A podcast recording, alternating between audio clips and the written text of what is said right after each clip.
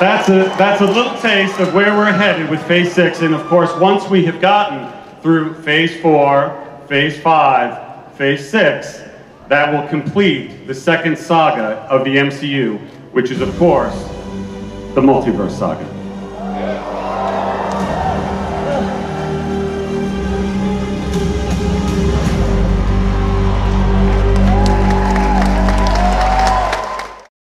Zero to Hero Just Like That. Καλώς ήρθατε, φίλοι της φαντασίας, στην ηρωική μας παρέα. Είμαι ο Νίκος Ζέρβας και σήμερα δεν έχω δίπλα μου το έτερο νήμιση της ηρωικής παρέας, Μαριλένα Παπανδρεοπούλου, λόγω ανηλυμένων διακοπικών υποχρεώσεων.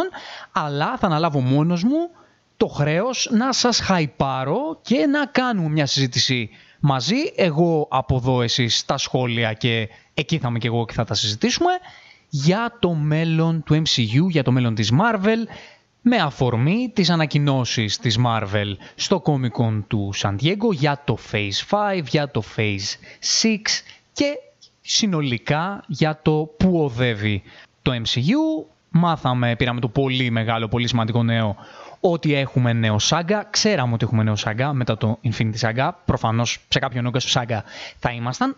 Μάθαμε το όνομα, ότι έκπληξη, Multiverse Saga. Ταιριαστό, οκ δεν ξέρω αν είναι ταιριαστό με βάση την ιστορία που είχαμε ως τώρα ακριβώς. Θα τα πούμε αυτά σε λίγο. Αυτά ήταν τα μεγάλα νέα. Πήραμε τα περισσότερα projects. Βασικά μάθαμε όλα τα projects που θα μας έρθουν στο Phase 5 και πήραμε και μάθαμε μάλλον τρία πολύ σημαντικά projects από το Phase 6. Πώς ανοίγει δηλαδή και πώς κλείνει. Θα συζητήσουμε για ένα-ένα από αυτά τα projects. Στην ουσία θέλουμε περισσότερο, αυτό νομίζω μας βάζει σε σκέψεις, αυτό, αυτή είναι η συζήτηση των ημερών για το αν μας αρέσει, αν μας χαϊπάρει, αν μας φτιάχνει το μέλλον της Marvel για τα επόμενα χρόνια, γιατί ξέρουμε αυτή τη στιγμή ένα πολύ μεγάλο κομμάτι του που οδεύει το MCU σε αυτή τη χρονική στιγμή. Μάθαμε πώς θα κινηθεί στους βασικούς του πυλώνες το τρέχον σάγκα, το δεύτερο σάγκα του MCU μετά το Infinity Saga που όπως είπαμε ονομάζεται Multiverse Saga. Οπότε πλέον έχουμε μία εικόνα γιατί νομίζω ότι τώρα στα τελειώματα του Phase 4 που βρισκόμαστε αυτή τη στιγμή δεν ξέραμε ακριβώς πού πάει το πράγμα. Γιατί είχαμε στην αρχή του Phase κάποια σκόρπια projects, είχαμε μετά πολύ multiverse, αλλά ταυτόχρονα είχαμε και πολλά διαφορετικά πράγματα. Και μετά το Thor Love and Thunder που πήραμε επίσης κάτι αρκετά διαφορετικό, δεν μιλάω για ύφος, μιλάω για universe αυτή τη στιγμή, κομμάτια του universe δηλαδή, ήμασταν σε φάση ok και τώρα δηλαδή προς ποια κατεύθυνση οδεύουμε. Και νομίζω ότι, επειδή και στο Geeksanity Effect κάναμε κάποιες συζητήσεις σε σελίδα στο facebook και νομίζω ότι συμφωνούσαν περισσότεροι ότι ούτε η Marvel δεν ξέρει που θα το πάει και η αλήθεια είναι ότι όντως παίζει και να μην γνώριζε μέχρι πολύ πρόσφατα ούτε η Marvel που θα το πάει.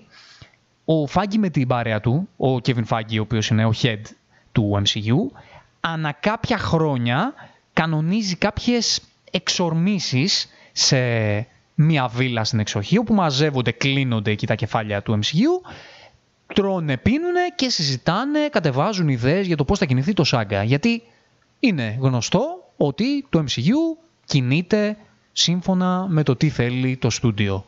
Δεν είναι καινούριο αυτό, το γνωρίζουμε, το γνωρίζαμε την πρώτη στιγμή ότι έτσι κινείται. Οι αποφάσεις για το ποιες ταινίες θα βγουν και το πώς θα είναι αυτές οι ταινίες και το πώς θα κινηθεί συνολικά η ιστορία του MCU, γιατί το MCU είναι μία ιστορία, είναι μία ιστορία. Και το τονίζω αυτό γιατί υπάρχουν πάντα πολλές συζητήσεις για τη δημιουργική ελευθερία των σκηνοθετών, του MCU κτλ. Και, και συμφωνώ σε πολύ μεγάλο βαθμό για το ότι η Marvel έχει τα στεγανά της. Έχουμε πει και στο κανάλι πολλές φορές. Τα έχουμε πει και στο Geeksanity Effect, στο Facebook. Τα έχουμε συζητήσει για το ότι η Marvel έχει κάποια πολύ συγκεκριμένα στεγανά και δεν αφήνει πολλά πράγματα να βγουν έξω από αυτά τα στεγανά, δημιουργικά μιλώντας και στο ύφος των project του. Αλλά η αλήθεια είναι ότι το MCU, καλός ή κακός, είναι μια ιστορία. Για να την παρακολουθήσεις, πρέπει πάνω κάτω να παρακολουθείς το σύνολο των projects. Και το σύνολο των projects πρέπει να έχει μία ομοιογένεια, καλός ή κακός. Οπότε υπάρχει αυτή η, η δικαιολογία στο MCU και γι' αυτό το λόγο η ομάδα λοιπόν του Φάγκη μαζεύεται και καταστρώνει τα σχέδιά της. Πρόσφατα ο ίδιος ο Φάγκη μας ενημέρωσε ότι έγινε αυτή η εξόρμηση και ε, όχι πολύ καιρό μετά, πριν λίγες μέρες, έγιναν ανακοινώσεις στο Comic Con, πολύ σημαντικές ανακοινώσεις, πολύ συγκεκριμένες για το τι θα περιμένουμε από εδώ και πέρα και νομίζω ότι και εμείς το βάλαμε έτσι αρκετά στο μυαλό μας. Το προς τα που να έχουμε το μυαλό μας ότι πηγαίνει η ιστορία. Δεν θέλω να μιλήσουμε πολύ για το Phase 4, όχι τίποτα άλλο. Θα ήθελα, γιατί η αλήθεια είναι ότι για να κάνουμε αυτή τη συζήτηση θα, θα βοηθούσε να βάζαμε έτσι λίγο να τοποθετούσαμε στο μυαλό μας το τι μας έχει φέρει το Phase 4 και το τι όχι. Όμως επειδή μένουν ακόμα δύο projects για να κλείσει το Phase 4, το She-Hulk που θα παιχτεί σε πολύ λίγες μέρες από τότε που γράφεται αυτό εδώ το, το podcast. Και έχουμε και ένα ακόμα project το οποίο κατά την ταπεινή μου γνώμη θα είναι, ας μου επιτραπεί η έκφραση, το καλύτερο project που θα έχει η Marvel σε αυτό το phase. Επειδή βέβαια δεν μου αρέσει η λέξη καλύτερο και χειρότερα θα πω ότι νομίζω θα είναι το δικό μου αγαπημένο. Νομίζω. Θα περιμένουμε να το δούμε. Και δεν είναι άλλο από το Wakanda Forever που ανακοινώθηκε η, η ημερομηνία του στο, στο Comic Con. Πήραμε και το trailer που το ζητάγαμε πάρα πολύ και έκανε και πολύ μεγάλη εντύπωση στο τρέιλερ, θα τα πούμε στη συνέχεια. Οπότε λέω να μην μπούμε τώρα για το Facebook καθόλου, να κλείσει καλά να είμαστε το, το Νοέμβρη και τότε, να είναι και η Μαριλένα, να τα πούμε, να κάνουμε μια πιο συνολική συζήτηση για το τι μας άρεσε, τι δεν μας άρεσε, τι πήραμε από το Phase 4 για να κοιτάξουμε μετά το μέλλον για το Phase 5, αλλά τώρα είναι η ώρα όμως να ζυγίσουμε λίγο τα πράγματα, να ζυγίσουμε λίγο αυτά που είδαμε αυτά που μας ανακοινώθηκαν για το Phase 5 και το Phase 6 και για το σύνολο του Multiverse Saga για να δούμε τι έχουμε να περιμένουμε και πόσο μας χαϊπάρει, πόσο μας ψήνει γιατί το Phase 4 ήταν ένα phase το οποίο δίχασε. Ήταν ένα phase το οποίο από εκεί που είχαμε μια πολύ συγκεκριμένη ιστορία και πολύ συγκεκριμένους κανόνες στο Infinity Saga άνοιξε υπερβολικά γρήγορα το πράγμα οι πιθανότητες και, και τα μονοπάτια στα οποία μπορεί να οδηγηθεί το universe και πήραμε υπερβολικά πολλά διαφορετικά πράγματα και χάσαμε την μπάλα μέσα σε πολύ σύντομο χρονικό διάστημα, μέσα σε ένα-ενάμιση χρόνο δηλαδή, με απανοτέ σειρέ και ταινίες. Οπότε λίγο μπερδευτήκαμε. Δεν θα πω εδώ το τι μας άρεσε και το τι όχι, θα πω όμως ότι η πληροφορία ήταν πολύ περισσότεροι από ό,τι είχαμε μάθει από το MCU να μας δίνει. Και αυτό είναι λογικό να μας μπερδέψει, έτσι. Οπότε, επειδή είχαμε χάσει την μπάλα, το, οι ανακοινώσεις αυτές, στην ουσία αυτό που έκαναν, ήταν να μας πούν ότι, λοιπόν, πήρατε πολλά πράγματα στο Phase 4, πολλά διαφορετικά πράγματα, αλλά αυτό που πρέπει να κρατήσετε για την ώρα είναι η φάση Multiverse. Το είχαμε καταλάβει ότι, ότι το Multiverse είναι κάτι πάρα πολύ σημαντικό σε αυτή τη φάση του MCU, Απλά επειδή γίνανε και πολλά άλλα πράγματα εκτός multiverse, τα οποία ήταν πολύ καινούρια, και, να, και αναφέρομαι στους Eternals, αναφέρομαι σε Αιγύπτιους θεούς, αναφέρομαι σε ένα συνδικάτο θεών όπως είδαμε στο Love and Thunder, τους Αιγύπτιους θεούς που είδαμε στο Moon Knight, αναφέρομαι στις δυνάμεις του Shang-Chi που είναι κάτι πολύ διαφορετικό από αυτό που είχαμε δει, τώρα στο Miss Marvel πήραμε και Mutants, δηλαδή πάρα πολλά πράγματα ε, και εκτός multiverse όπου δεν ξέραμε τι από όλα αυτά να πιάσουμε. Γιατί όλα αυτά θα μπορούσαν θεωρητικά να, να δημιουργήσουν μια ιστορία η οποία θα, θα μπορούσε να χαρακτηρίσει ένα saga. Αλλά αυτή τη στιγμή αυτό που μας είπε στην ουσία ο Φάιγκι και η Marvel ήταν ότι ναι, OK, okay, κρατήστε τα αυτά, αλλά το σημαντικό, το σημαντικότερο που πρέπει να έχετε στο μυαλό σας ότι θα συμβεί σε αυτό εδώ το saga είναι το multiverse. Οπότε είπαμε, OK, okay, γυρίζουμε σε αυτά που εξ αρχής θεωρούσαμε ότι θα πάρουμε. Το σάγκα λέγεται multiverse σάγκα, δεν, είναι, δεν μπορούσε να είναι πιο σαφές.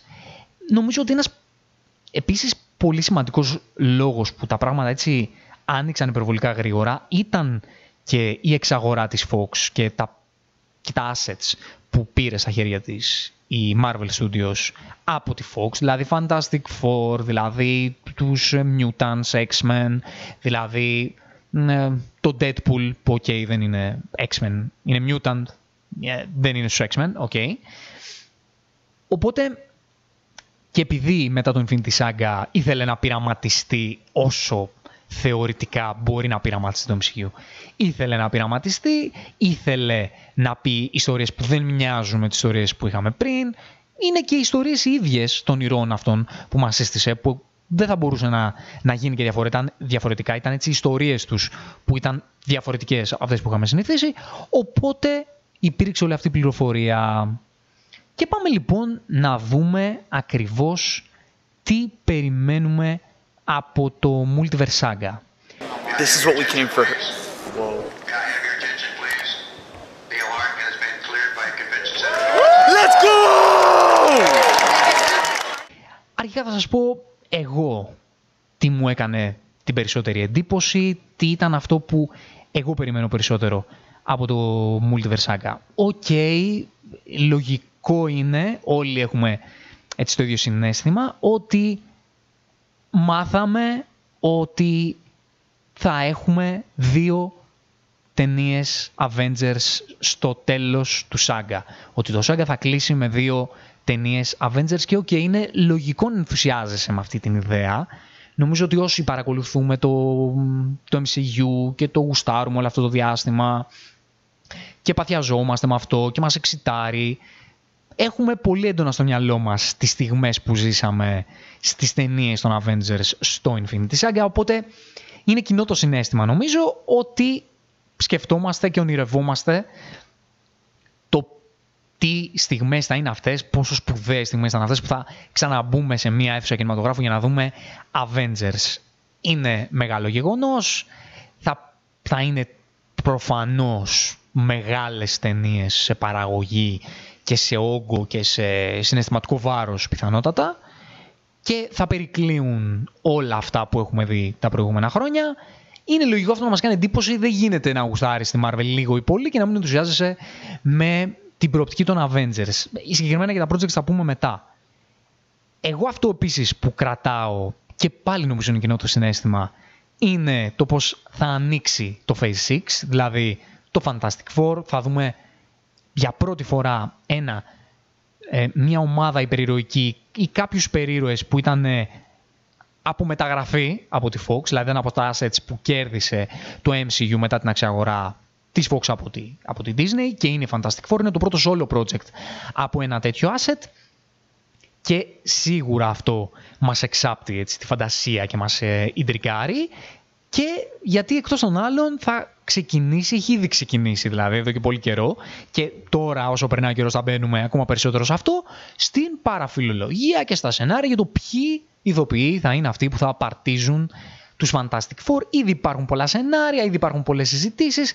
Θα ήταν μια πάρα πολύ ωραία ξεχωριστή εκπομπή να το κάνουμε αυτό όσο αρχίζουν έτσι και φουντώνουν οι εικασίες να πω απλά ότι λίγο στεναχωρήθηκα γιατί ακούγεται ότι ο Τζον Κραζίνσκι δεν θα είναι τελικά στο ρόλο του Mr. Fantastic. Μάλλον, δεν είμαστε και απολύτως βέβαιοι ότι ισχύουν οι φήμες, αλλά ακούγεται ότι θέλουν ότι η Marvel θέλει ηθοποιούς από 25 μέχρι 30 για όλους τους ρόλους, άντε 32-33 βαριά, γιατί προφανώς θέλει οι ηθοποιοί αυτοί να μπορούν να κουβαλήσουν τους ρόλους αυτούς για αρκετά χρόνια ακόμα, γιατί τώρα θα καστάρουν Fantastic Four, δεν έχουν σκοπό να κάνουν μόνο μία-δύο εμφανίσεις και μετά, OK, okay, αυτό ήτανε. Να βάλουμε τον Ζων Γραζίνσκι. Θέλουν πιτσιρικάδες για να τραβήξουν για πολύ καιρό ακόμα την ιστορία. Οπότε αυτή για τους Fantastic Four νομίζω ότι, θα, ότι όλοι μοιραζόμαστε το κοινό συνέστημα ότι, ότι μας εξάπτει πολύ τη φαντασία και αυτό το project. Εγώ απλά θα σταθώ πολύ και στο Guardians of the Galaxy Volume 3 όπου έχουμε ήδη έτσι μυριστεί ότι θα είναι και πολύ πιο δραματικό από ό,τι μας έχει συνηθίσει αυτή η περιρροϊκή ομάδα. Εγώ επειδή είμαι πολύ μεγάλος φαν των, των Guardians, αν παρακολουθείτε λίγο το κανάλι και λίγο το Geek Effect θα το γνωρίζετε. Ε, επειδή εγώ αγαπώ πολύ αυτούς τους ήρωες, περιμένω πώς και πώς το φινάλε, δηλαδή το περιμένω πώς και πώς και απ' την άλλη στεναχωριέμαι που έφτασε η ώρα για το φινάλε αυτής της ιστορίας. Οπότε να ξέρετε ότι εδώ σε αυτό το κανάλι θα μετράμε αντίστροφα μέχρι να έρθει η μέρα για την προβολή αυτής της ταινίας. Έχουμε στο μυαλό μας να ε, κάνουμε πολλά πράγματα για τους Guardians μέχρι τότε και φυσικά μετά για την ταινία όταν θα, θα προβληθεί. Και τώρα που τα λέμε δηλαδή, και πριν να αρχίσουμε να πιάνουμε ένα-ένα τα projects για να δούμε πώς μας φαίνονται και πόσο μας συντριγκάρουν, να σας πω ότι αν θέλετε να συνεχίσετε να ταξιδεύετε μαζί μας στα ηρωικά μας ταξίδια, μπορείτε να κλείσετε δωρεάν ένα εισιτήριο διάρκειας κάνοντας μία εγγραφή στο κανάλι μας, κάνοντας ένα subscribe, που όπως σας λένε όλοι όσοι κάνουν YouTube μας βοηθάει πολύ να συνεχίσουμε να κάνουμε αυτό που κάνουμε. Βέβαια όσοι μας ακούτε στο Spotify γιατί οι μεγάλες εκπομπές έτσι τα podcast που ανεβάζουμε στο κανάλι ανεβαίνουν και στο κανάλι μας στο Spotify. Εκεί μπορείτε να μας κάνετε ένα follow, μπορείτε να μας κάνετε ένα rate αν σας αρέσουμε και εκεί ό,τι ενέργεια και να κάνετε μας βοηθάει και εκεί πολύ και επίσης μας βοηθάει να ρίξετε και ένα like, να κάνετε και μια κοινοποίηση σε κάποιον φίλο σας που δεν ενδιαφέρουν αυτά εδώ πέρα που συζητάμε και να ξέρετε ότι αν παραμείνετε συνδεδεμένοι με το κανάλι. Έχουμε, έρχονται πάρα πολλά πράγματα ακόμα. Έχουμε και έναν Αύγουστο καυτό με πάρα πολλά projects, πάρα πολύ ενδιαφέροντα, όπου θα συζητήσουμε για αυτά και βέβαια έχουμε και παλαιότερα πράγματα που θέλουμε να μιλήσουμε για αυτά, οπότε εδώ θα είμαστε και τα ηρωικά ταξίδια είναι πολλά που θα γίνουν.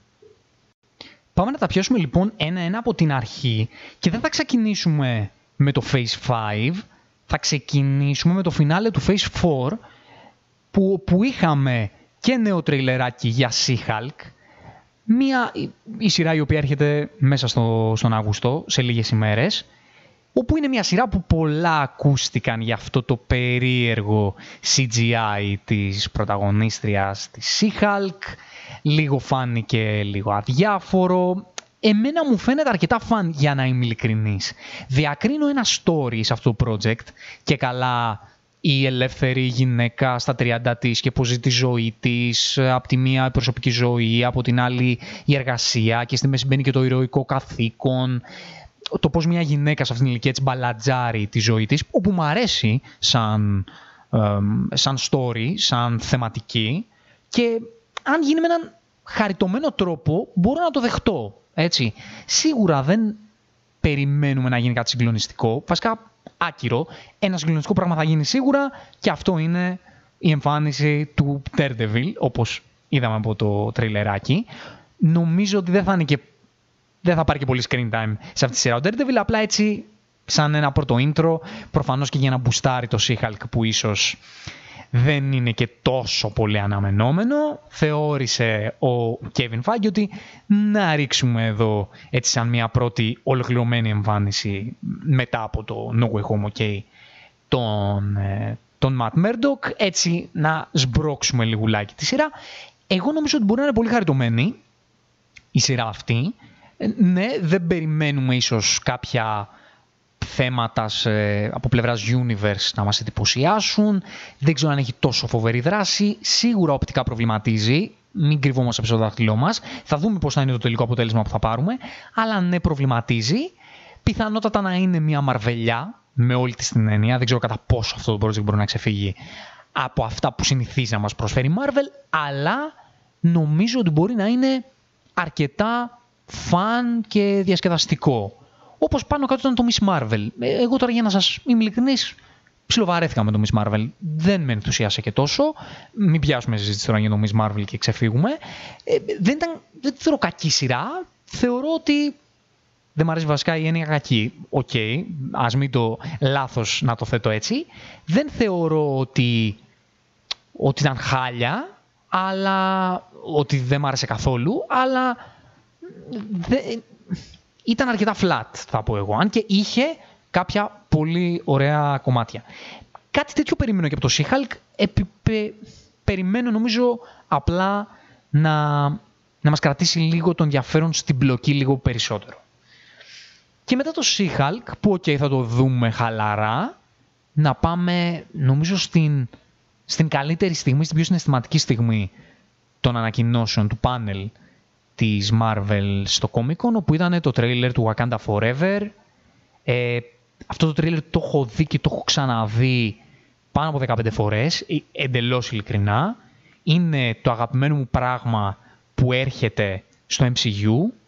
Το τρέιλερ κατά τη γνώμη μου ήταν το καλύτερο τρέιλερ που έχει βγάλει το MCU ever θα πω. Θα πω ever, δηλαδή αν βγάλεις από τη μέση τη, τη βαρύτητα και τη σημαντικότητα των trailers του Infinity War, του Endgame, που θυμάμαι τότε ήμασταν τρελαμένοι, δηλαδή τα, τα βλέπαμε ξανά και ξανά αυτά τα τρέιλερ και ήμασταν στα κάγκελα στην κυριολεξία. Νομίζω ότι αυτό το τρέιλερ είναι τόσο βαθιά συναισθηματικό, κουβαλάει τέτοιο συναισθηματικό φορτίο, ήταν τόσο καλλιτεχνικό, ήταν τόσο μορφό και νομίζω ότι μας πέρασε την αίσθηση ότι θα έχει και πράγματα να πει. Δεν εννοώ κοινωνικά ή οτιδήποτε όπως είχε το πρώτο Black Panther, εννοώ ότι θα έχει μια ουσιαστική ιστορία. Επειδή βγήκε και το, και το description, το, η σύνοψη της, της ταινίας, όπου αναφέρει ότι ο βασιλιάς Τατσάλα είναι νεκρός και ότι οι ξένες δυνάμεις προσπαθούν να πάρουν τον έλεγχο να μπουν σε εσωτερικά της Wakanda. Οπότε η Wakanda στην ουσία είναι against the world. Και υπάρχει σε αυτό το τρέιλερ αυτή, αυτός ο μονόλογος της ε, Queen Ramonda με την Angela Bassett να, να είναι τόσο συγκλονιστική, να βγάζει αυτό το πόνο, αυτή τη θλίψη και αυτή την αγανάκτηση και το αδιέξοδο με τη χρειά της φωνής της, που πραγματικά ε, σου κόβει τα πόδια. Ο Ράιαν Κούγκλερ είπε ότι δεν αισθάνομαι ότι αποδίδω φόρο τιμή στον Τατσάλα και στον Black Panther. Αισθάνομαι ότι αποδίδω φόρο τιμή στον φίλο μου τον Τζαντ μέσα από αυτή την ταινία, το οποίο είναι τρομερά συγκινητικό. Ήταν απίστευτη εικόνα όταν παίχτηκε το τρέιλερ, όπου όλοι οι συντελεστές, οι ηθοποιοί και ο Ράιν Κούγκλερ έγιναν μια αγκαλιά και έβαλαν τα κλάματα. Εννοείται ότι αυτό, αυτό που, που πετάει, που ύπταται πάνω από αυτό το project είναι το πνεύμα του Chadwick Boseman. Δεν, δεν μπορεί αυτό να, να είναι ξέχωρο, δεν είναι καθόλου ξέχωρο, είναι πολύ πάνω σε αυτή τη, την ταινία και αυτή την ιστορία. Θα μας λυγίσει νομίζω, αλλά πέραν τούτου, όπου θα είναι κάτι πάρα πολύ όμορφο, φόρος τιμής σε αυτόν τον άνθρωπο που προσέφερε όπως προσέφερε σε αυτές τις ταινίες, είναι και ότι θα έχει μία ουσιαστική ιστορία να πει, έτσι πιστεύω, να τη δούμε βέβαια προφανώς, αλλά έτσι φαίνεται. Και επειδή βγάζει και τέτοια ομορφιά από το τρέιλερ και όλη αυτή την αφρικάνικη κουλτούρα που τόσο υπέροχα ξέρει να αποδίδει ο, ο Κούγκλερ, όπως το κάνει τέλεια και στο Black Panther. Και είναι μεγάλη κουβέντα τώρα να μιλήσουμε για το Black Panther, ίσως το κάνουμε σε μια ξεχωριστή εκπομπή, στο Geek Effect που γράφω, είχα, έχω γράψει νομίζω αρκετά κείμενα για αυτό, για αυτό το κομμάτι, το τι σημαίνει αυτή η ιστορία και αυτός ο ήρωας πραγματικά για τους για, ε, για τους African Americans, αλλά και ανθρώπους που ζουν στην Αφρική, το τι σημαίνει για αυτούς αυτός ο ήρωας. Δηλαδή, έβλεπα βιντεάκια, θα, θα, θα σας τα δείξω τώρα, κάποια βιντεάκια reviewers, youtubers, African Americans, οι οποίοι έβλεπαν το τρέιλερ και έβαζαν τα κλάματα. Νομίζω ότι οποιοδήποτε από εμάς θα μπορούσε να βάλει τα κλάματα με αυτό το τρέιλερ. Εγώ συγκινήθηκα πάρα πολύ και, και ακόμα το βλέπω και συγκινούμε. Αλλά πόσο μάλλον για αυτούς τους ανθρώπους που σημαίνει ακόμα περισσότερα. Οπότε θεωρώ ότι θα έχει ένα υπέροχο κλείσιμο το Phase 4. Με, να πω ότι το Phase 4 είναι το λιγότερο αγαπημένο μου από όλα τα phases της Marvel. Όταν θα κάνουμε και την εκπομπή για το Phase 4 θα τα πούμε, αλλά πιστεύω ότι θα κλείσει εκπληκτικά, πραγματικά το πιστεύω. Περιμένω πώς και πώς το Wakanda Forever πιστεύω θα είναι υπέροχη ταινία, ίσως από τα καλύτερα πράγματα που έχει βγάλει το MCU. Έτσι πιστεύω. Μακάρι να, να επαληθευτώ. Αυτά λοιπόν για το Phase 4 έτσι κλείνει και να πάμε γρήγορα γρήγορα στο Phase 5 έτσι, το οποίο ανοίγει με μια ταινία όπου και αυτή θα είναι κάτι διαφορετικό από ό,τι μας έχει συνηθίσει αυτή η συγκεκριμένη ιστορία των ηρώων στους οποίους αναφέρεται. Ant-Man and the Wasp Quantumania.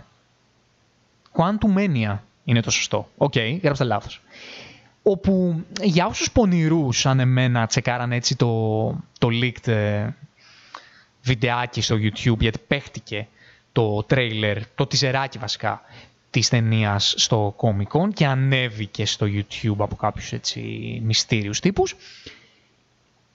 Αυτό που καταλαβαίνεις είναι ότι αυτή η ταινία θα είναι πολύ πιο δραματική από ό,τι ήταν στο, στις δύο πρώτες ταινίες της. Αυτή, αυτό το mini franchise εντός του Marvel franchise, το franchise του, του Ant-Man. Γιατί και οι δύο πρώτες ταινίες θα είναι πολύ action comedy, εντελώς δηλαδή.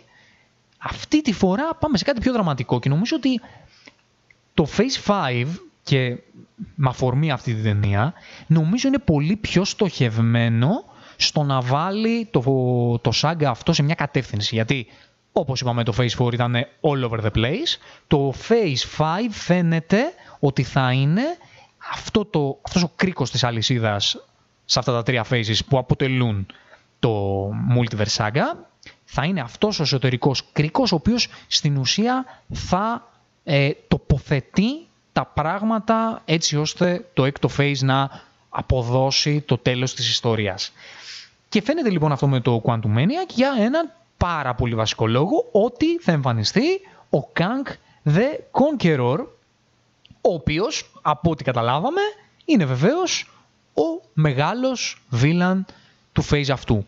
Από ό,τι φαίνεται φαινομενικά αυτή τη στιγμή έτσι δεν ξέρουμε αν υπάρχει κάποιο twist. Δεν έχω κάτι στο μυαλό μου, το έχω ακούσει κάτι, αλλά ποτέ δεν ξέρεις, δεν ξέρω τι, τι μπορεί να, να συμβεί. Ο Kang the Conqueror του Jonathan Mayors, όπου τον είδαμε φυσικά για πρώτη φορά στο Loki, επίσης πολύ σημαντικό project για την πορεία του Universe, ίσως και το σημαντικότερο μέχρι στιγμής από όσα έχουμε δει στο, στο, phase 4, στο phase 4. Οπότε, εφόσον δεν υπάρχει αυτή η εμφάνιση, τότε καταλαβαίνεις ότι από εκεί θα ξεκινήσει η ιστορία, η ουσιαστική ιστορία του Kang. Βασικά των variants του Kang, γιατί ο ένας από τους, ο πρώτος Kang βασικά που γνώρισαμε ήταν στο Loki, όπου η πριγκίπισσα Σίλβη έτσι έκανε την εξυπνάδα να τον αποτελειώσει και να μας αφήσει έρμεο των variants του. Ε, να πω τώρα ότι τι καλά που αποθεώσαμε όλοι την πριγκίπισσα τη Σιλβή, αλλά όταν το λαϊκό παιδί, ο Starlord, έβαζε μπουνίδια στον, ε, στον Θάνος, του λέγαμε «Α, τι έκανες ρε μαλάκα» και, και μας ξέφυγε ο Θάνος και πήγε να μας πηδήξει. ναι, αυτό, τότε τα λέγαμε αυτά. Αλλά για τη Σιλβή δεν λέγανε τίποτα. Τα έχω πει εγώ, τα έχω γράψει. Σιλβή λέμε ευχαριστούμε και θα έχουμε συνέχεια και μας χάρισες Multiverse και ναι και υπόκληση στη Σιλβή και μπράβο Σιλβή. Αλλά ο Starlord ε, τίποτα. Ο Starlord ε, του τα βάζαμε μαζί του γιατί ο άνθρωπος ε, πόναγε η καρδούλα του που, που ο πεθερός σκότωσε τη, τη γυναίκα του. Δηλαδή εντάξει, μην τα θυμάμαι αυτά. Μην τα θυμάμαι. Πάμε στα δικά μας. Ε, να πούμε λοιπόν επίσης ότι σε αυτή την ταινία έχουμε τις επιστροφές όλων των βασικών ηρώων της ιστορίας του Ant-Man. Θα έχουμε φυσικά τον Paul Rudd στον ρόλο του Scott Lang. Θα έχουμε την, ε, Casey, την Catherine Newton στο ρόλο της Casey Lang, της κόρης του, του Scott Lang, όπου θα είναι και αυτή η ηρωίδα, πιθανολογώ, όπου θα είναι η συνέχεια του Ant-Man στο Universe, επειδή όλοι οι παλιοί Avengers σε αυτό το σάγκα μας σετάρουν τον διαδοχό τους. Νομίζω ότι κάτι τέτοιο θα συμβεί και με την Casey. Θα έχουμε επίσης την επιστροφή ε, της Hope Van Dyne, της Evangeline Lilly φυσικά, του Hank Pym, του μεγάλου Michael Douglas φυσικά, την Janet Van Dyne, της μεγάλης Michelle Pfeiffer φυσικά. Γενικά σφίζει από από μεγάλα υποκριτικά μεγέθη αυτή η ταινία και θα έχουμε και τον Bill Murray σε αυτή την ταινία και νομίζω ότι έχουμε όλοι πολύ μεγάλη περιέργεια να δούμε ο Bill Murray τι μπορεί να κάνει σε αυτή την ταινία και αν πιθανότατα είναι ο βασικός villain της ταινίας. Γιατί ο Κάνκ μάλλον δεν θα είναι ο βασικός, φαντάζομαι. Επόμενο project. Α, να πούμε ότι το Ant-Man and the Wasp έρχεται τον Φεβρουάριο, στις 17 Φεβρουαρίου του 23, έτσι. Το Νοέμβριο θα έχουμε το Wakanda Forever 11 Νοεμβρίου και μετά πάμε από Νοέμβριο σε Φεβρουάριο όπου ανοίγει το Phase 5 με το Ant-Man, με το Ant-Man and the Wasp. Και μετά, από το Φεβρουάριο πάμε κάπου στην άνοιξη του 23, δεν υπάρχει ακριβής ημερομηνία, για το Secret Invasion, όπου θα έχουμε την Maria Hill, της Kobe Smulders, θα έχουμε βέβαια την επιστροφή του Nick Fury, και τους Samuel Jackson, of course. Θα έχουμε τον Σκρούλ Τάλος του Ben Mendelssohn, τους, τον ήρωα βασικά δηλαδή, που είδαμε για πρώτη φορά στο Captain Marvel. Θα έχουμε και τον Don Cheadle, τον James Rhodes βασικά, τον Roddy, όπου στον ρόλο του είναι ο Don Cheadle. Θα έχουμε και τον Martin Freeman, στον ρόλο του Everett και Ross. Ε, και νομίζω ότι αυτό το project, αυτή είναι η σειρά, έτσι, το Secret Invasion είναι σειρά του Disney Plus και θα, θα είναι νομίζω έτσι το, το πολύ βαθύ μαρβελικό project όπου θα μας ετάρει το πώς θα κινηθεί η φάση προς το Secret Wars που βέβαια είναι η τελευταία ταινία του, του Saga. Θα είναι αυ, από αυτά τα project που σίγουρα δεν μπορεί να τα δει κάποιος ο οποίος παρακολουθεί περιστασιακά το universe. Πρέπει δηλαδή να είσαι βαθύ, βαθιά Marvel για να δεις αυτό το project. Να πούμε ότι θα παίζει και η Olivia Colman, η Oscar winner αγαπημένη, τρισχαριτωμένη αγαπημένη Olivia Colman και η Εμίλια Κλάρκ, η Ντενέρη Σταργέριαν, η Θεολογέννητη θα είναι σε αυτή την ταινία. Επίσης θα έχει πάρα πολύ ενδιαφέρον να δούμε σε ποιον ρόλο. Νομίζω ότι θα είναι έτσι αυτό το spy action, fantasy, έτσι μπερδεμένο πράγμα το Secret Invasion και νομίζω ότι, ξαναλέω, απευθύνεται σε οπαδούς της Marvel που θέλουν να παρακολουθούν εις βάθος το universe. Μακάρι να υπάρχει και μια ιστορία εδώ, αυτό που εκλαμβάνω εγώ από αυτό το project είναι ότι θα είναι ε, ένα project πολύ σημαντικό για το universe building σε αυτό το phase. Αλλά σε συνδυασμό με το, με το Ant-Man and the Wasp φαίνεται ότι και στα δύο πρώτα project του phase πηγαίνουμε για BAM universe building. Δηλαδή έρχεται η Marvel σε αυτό το phase και μας λέει ωραία τώρα πάμε σε κοινή ιστορία, πάμε να βάλουμε τα πράγματα σε μια σειρά.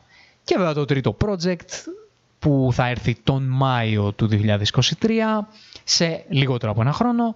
Guardians of the Galaxy Volume 3. Τα έχω πει, επιστρέφουν όλοι. Ε, όσοι είδατε και, σε αυτή τη, και για αυτή την ταινία το leaked τριλεράκι, τη ζεράκι μάλλον, που έπαιξε στο Comic Con, θα είναι το πιο δραματικό Guardians από τα τρία. Φαίνεται ότι ο τόνος του είναι πολύ διαφορετικός ακούγεται ότι θα επικεντρωθεί στο origin του Rocket, όπου το origin του Rocket είναι βαθιά δραματικό. Είναι το πλάσμα το οποίο δεν γνώρισε γονείς, μεγαλωμένος σε ένα εργαστήριο, δεν ξέρει καν πως είναι ορθόδοξος τρόπος να μεγαλώνει ένα πλάσμα σε αυτό το, σε αυτό το κόσμο, χωρίς αγάπη, χωρίς τίποτα και ξεσπάει με θυμό στον περίγυρό του και στην πορεία της ζωής του ψάχνοντας να βρει ποιος είναι, γιατί είναι ρακούν, αλλά του κάναν και πειράματα και είναι και κάτι άλλο και, δε, και αναζητεί τον εαυτό του και την ταυτότητά του. Είναι υπέροχη ιστορία του, του Rocket. Θα, θα κάνουμε σίγουρα μια μέρα ένα βίντεο για, για την ιστορία του, αλλά ότι θα πάει στο backstory του, αυτή η ταινία θα επικεντρωθεί, νομίζω ότι, ότι είναι, θα έχει πάρα πολύ ενδιαφέρον. Και βέβαια θα έχουμε ένα πάρα πολύ έτσι σημαντικό entrance, θα έχουμε τον Adam Warlock του Will Poulter, πολύ μεγάλο έτσι entrance όσοι παρακολουθείτε comics, διαβάζετε κτλ. Σίγουρα περιμένετε αυτόν τον ήρωα πώς και πώς. Και ο James Gunn, επειδή ο, ο Adam Warlock έχει την ταυτότητα του τέλειου ανθρώπου και όλοι περιμέναμε, ξέρω εγώ, κάποιον πάρα πολύ όμορφο, πάρα πολύ φωτεινό πρωταγωνιστή για αυτόν τον ρόλο και είχαμε με ένα πολύ συγκεκριμένο τρόπο στο μυαλό μας πώς θα μπορούσε αυτός ο ήρωας να απεικονιθεί στην μεγάλη οθόνη. Έρχεται ο James Gunn και μας βάζει αυτόν τον περίεργο τύπο, τον Will Poulter, ο οποίος είναι εξαιρετικός τοπιός, για να μας δώσει μια εκδοχή του που θα έχει σίγουρα πάρα πολύ ενδιαφέρον. Δεν θέλω να πω πολλά γιατί θα μπορούσα να κάνω ολόκληρο podcast για το Guardians of the Galaxy Volume 3. Θα πω ότι το περιμένω πώς και πώς και ότι θα πάρω πολλά πακέτα χαρτομάντιλα για αυτή την προβολή και να ξέρετε ότι όσοι παρακολουθείτε το κανάλι θα έχουμε αρκετά πράγματα να πούμε μέχρι εκείνη την Άγια Μέρα στις 5 του Μάη το 2023 που θα δούμε αυτή την ταινία στις αίθουσες. Μετά πάμε καλοκαίρι του 2023, δηλαδή από Μάιο κάπου μέσα στο καλοκαίρι, που θα έχουμε το ΕΚΟ. Το ΕΚΟ όπου την ηρωίδα αυτή την είδαμε στο Hawkeye για πρώτη φορά. Δεν γνωρίζουμε πολλά πράγματα. Ξέρουμε, ξέρουμε όμως δύο πολύ σημαντικά πράγματα τα οποία αρκούν. Το πρώτο εντάξει είναι το λογικό ότι η πρωταγωνίστρια θα είναι η Αλάκουα Κόξ, όπου ήταν ε, η ηρωίδα που εμφανίστηκε και στο Hawkeye. Και το δεύτερο πολύ πολύ πολύ σημαντικό πράγμα που ξέρουμε για αυτή τη σειρά είναι ότι θα έχουμε την εμφάνιση του Charlie Cox σαν Matt Murdock Daredevil και την εμφάνιση του Vincent D'Onofrio σαν Wilson Fisk. Στο Hawkeye είδαμε την πρώτη εμφάνιση του Kingpin, του Wilson Fisk και έτσι λίγο μας τον τοποθέτησε τον Kingpin, έτσι όπως τον μάθαμε βέβαια εμείς από τη σειρά του Netflix, στο MCU και σαν αφορμή δηλαδή η ηρωίδα έτσι που τον σέταρε κατά κάποιο τρόπο ήταν η ηρωίδα της ΕΚΟ και σε αυτή τη σειρά θα δούμε στην ουσία για πρώτη φορά στο MCU τον Daredevil να έρχεται απέναντι από τον Kingpin όπου είναι έτσι και ένα πρώτο intro για τη σειρά του Daredevil που θα μιλήσουμε στη συνέχεια. Οπότε νομίζω και εδώ παμπώνυρα ο Kevin Feige σου λέει ότι επειδή η Echo είναι μια ηρωίδα που σίγουρα δεν θα την περιμένουν οι fans και πώς και πώς, τι θα κάνουμε για να βοηθήσουμε αυτή τη σειρά, θα ρίξουμε τον Daredevil και τον Kingpin. Όπου βέβαια εντάξει, η αλήθεια είναι ότι είναι λογικό να, να συμβεί κάτι τέτοιο, γιατί η Echo είχε σχέση προσωπική με τον Kingpin, όπως φάνηκε στο Hawkeye, οπότε είναι λογικό. Εμένα αυτό που μου αρέσει αυτή τη σειρά είναι ότι νομίζω ότι θα δούμε έτσι το πιο street κομμάτι του MCU, όπου πρωταγωνιστής αυτού του, του street κομματιού, της street φάσης του MCU θα είναι ο Daredevil μαζί με τον Spider-Man, όπως είπε εσχάτως τις τελευταίες μέρες δηλαδή ο Kevin Feige. Οπότε εμένα αυτό το, το street κομμάτι μου αρέσει πάρα πολύ και ευελπιστώ, θα τα πούμε και μετά βέβαια σε λίγο που θα μιλήσουμε για τον Daredevil, ευελπιστώ αυτή η μαγιά της σειράς του Netflix που ήταν τόσο πετυχημένη σε έναν σημαντικό βαθμό να υπάρχει στη συνέχεια αυτών των ηρώων στο universe γιατί αν δεν, τότε υπάρχει πρόβλημα. Τότε υπάρχει ξεκάθαρο πρόβλημα. Καλοκαίρι του 23, την ίδια περίοδο δηλαδή, περιμένουμε και τη δεύτερη σεζόν του Loki. Οπότε, μετά το Guardians και το Echo που θα είναι ίσως λίγο διαφορετικά στο κομμάτι του universe building, πάμε πάλι στο βαθύ universe building, σε αυτό το phase, δεύτερη σεζόν του Loki, για να δούμε τι στο καλό συμβαίνει με το multiverse. Νομίζω ότι είναι η πιο επεξηγηματική σειρά σε ό,τι έχει να κάνει με το multiverse το Loki και εδώ επιστρατεύεται στην ουσία ξανά για να μας βάλει κάποια πράγματα σε σειρά. Θα ξαναδούμε φυσικά τον ε, Tom Hiddleston στον, στο ρόλο του Loki, θα δούμε ξανά τον Owen Wilson στον ε, δικό του ρόλο, και δεν ξέρουμε κάτι άλλο. Θα δούμε τη Σιλβή ξανά και νομίζω ότι θα είναι ένα project που θα μας βοηθήσει να, ε, όπως είπα, να βάλουμε τα πράγματα ξανά σε σειρά. Μετά στις 28 Ιουλίου του 2023 έχουμε το The Marvels, το οποίο στην ουσία είναι η ταινία η οποία θα λειτουργήσει και σαν sequel του Captain Marvel, αλλά και σαν sequel του Miss Marvel, και αν είδατε το Miss Marvel και τον τρόπο που τελειώνει τον λίγο περίεργο, εκεί θα αρχίσει λίγο και να μας εντρυφήσει λίγο περισσότερο στη φάση του multiverse, αλλά και στο πώς αλλάζουν τα dimensions μεταξύ τους. Είναι ένα μπέρδεμα η όλη φάση και μακάρι το The Marvels να δώσει απαντήσεις στο πώς λειτουργεί η φάση έτσι λίγο πιο επεξηγηματικά. Θα ξαναδούμε την Captain Marvel, φαντάζομαι θα ανακαλύψουμε πού τη χάσαμε αυτό το διάστημα. Πιθανότατα θα δούμε και το πώς εξελίσσεται η ηρωίδα της Καμαλακάν της Miss Marvel και ταυτόχρονα θα δούμε και πού οδεύει και η ηρωίδα της Μόνικα Ράμπο. Θα υπάρξει δηλαδή σύνδεση αυτής της κοινής δύναμης που ενώνει τους, τις Marvels. Θα ξαναδούμε και τον Samuel Jackson. Δεν γνωρίζουμε και πάρα πολλά για αυτό το project.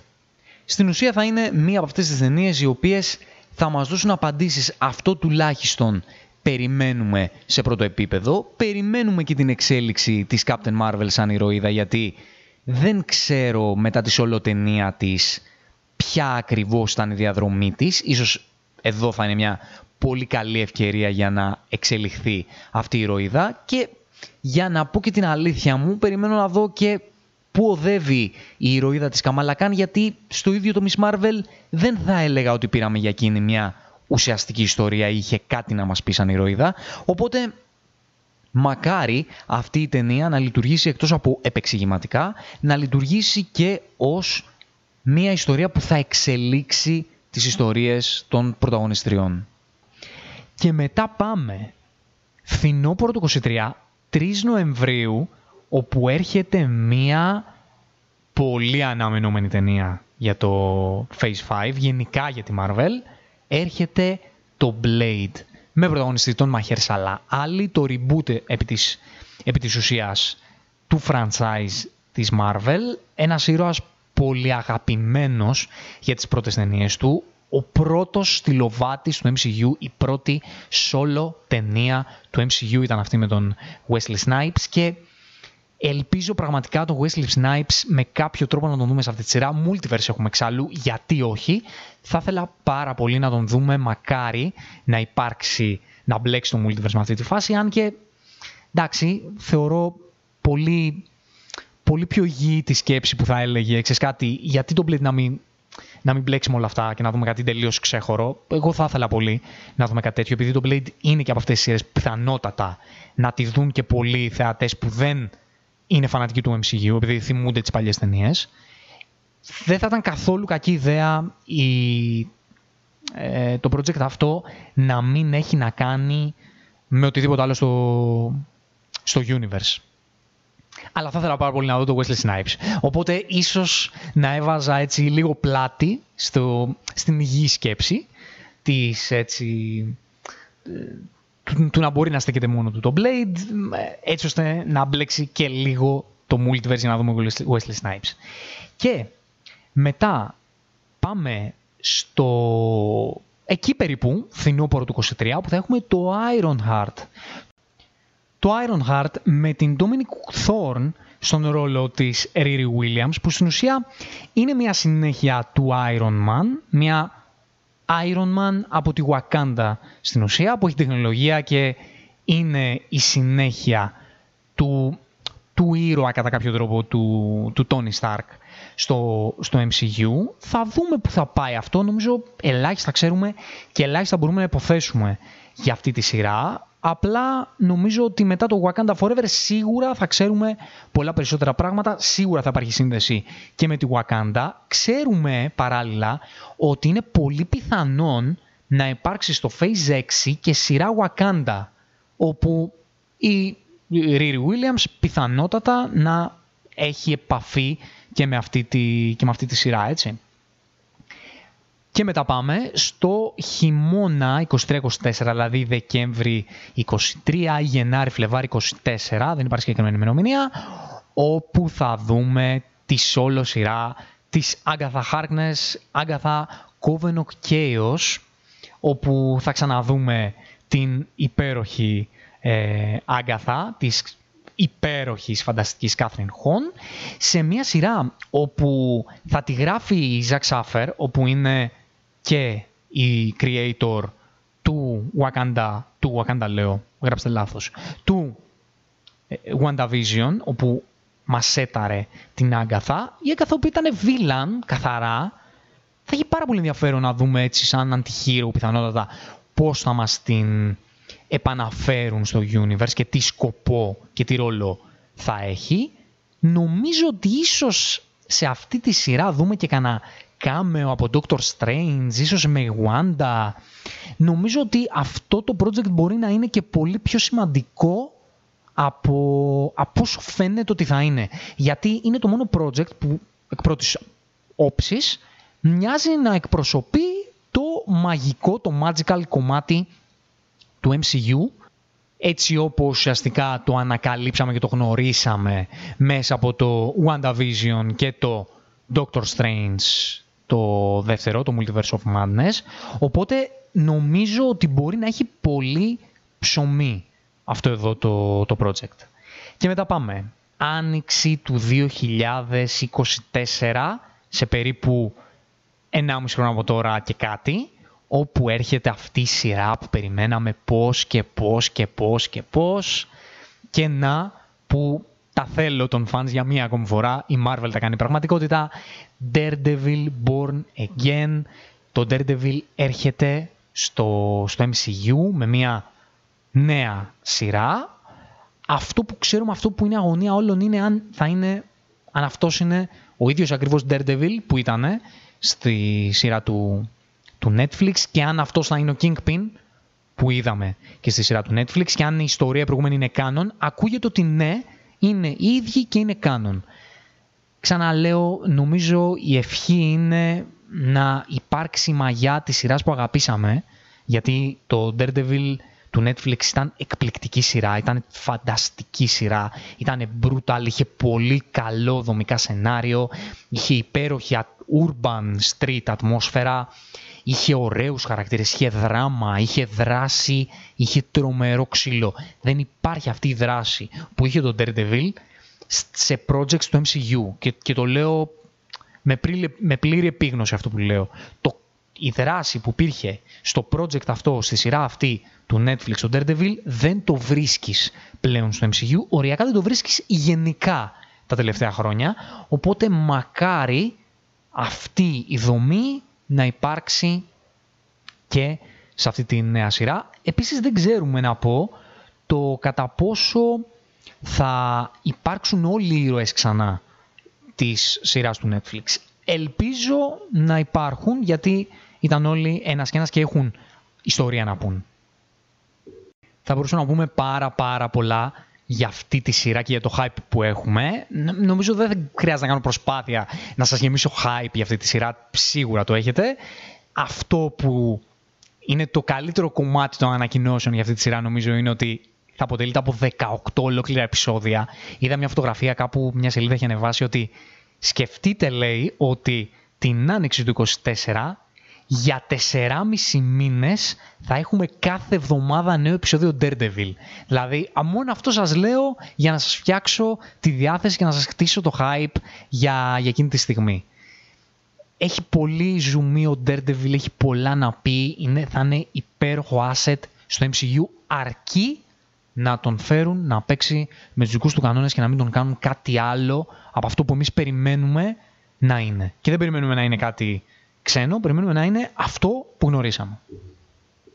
Και πάμε στο πρώτο τελευταίο project του MCU για το Phase 5, όπου είναι η νέα solo ταινία Captain America, Captain America New World Order, με το νέο Captain America στο πρόσωπο του Falcon, στον ρόλο του Falcon βέβαια ο Άντωνι Μακί, το, ο ήρωας Sam Wilson που πλέον έχει την ασπίδα του Captain America και μετά το ε, Falcon and the Winter Soldier επανέρχεται για τη δική του solo ταινία.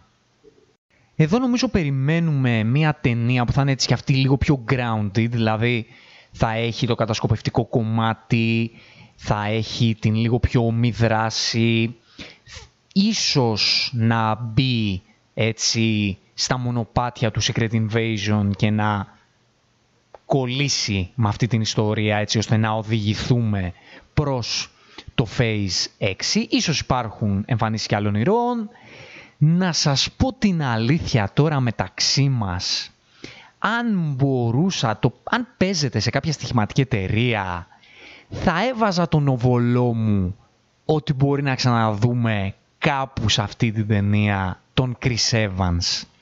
Δηλαδή νομίζω ότι είναι αρκετά μαρβελικό να γίνει ένα τέτοιο surprise στη νέα ταινία του Captain America. Δεν λέω ότι θα τον δούμε σε βασικό ρόλο, αλλά ένα κάμεο έτσι έκπληξης δεν θα μου έκανε εντύπωση να το δούμε.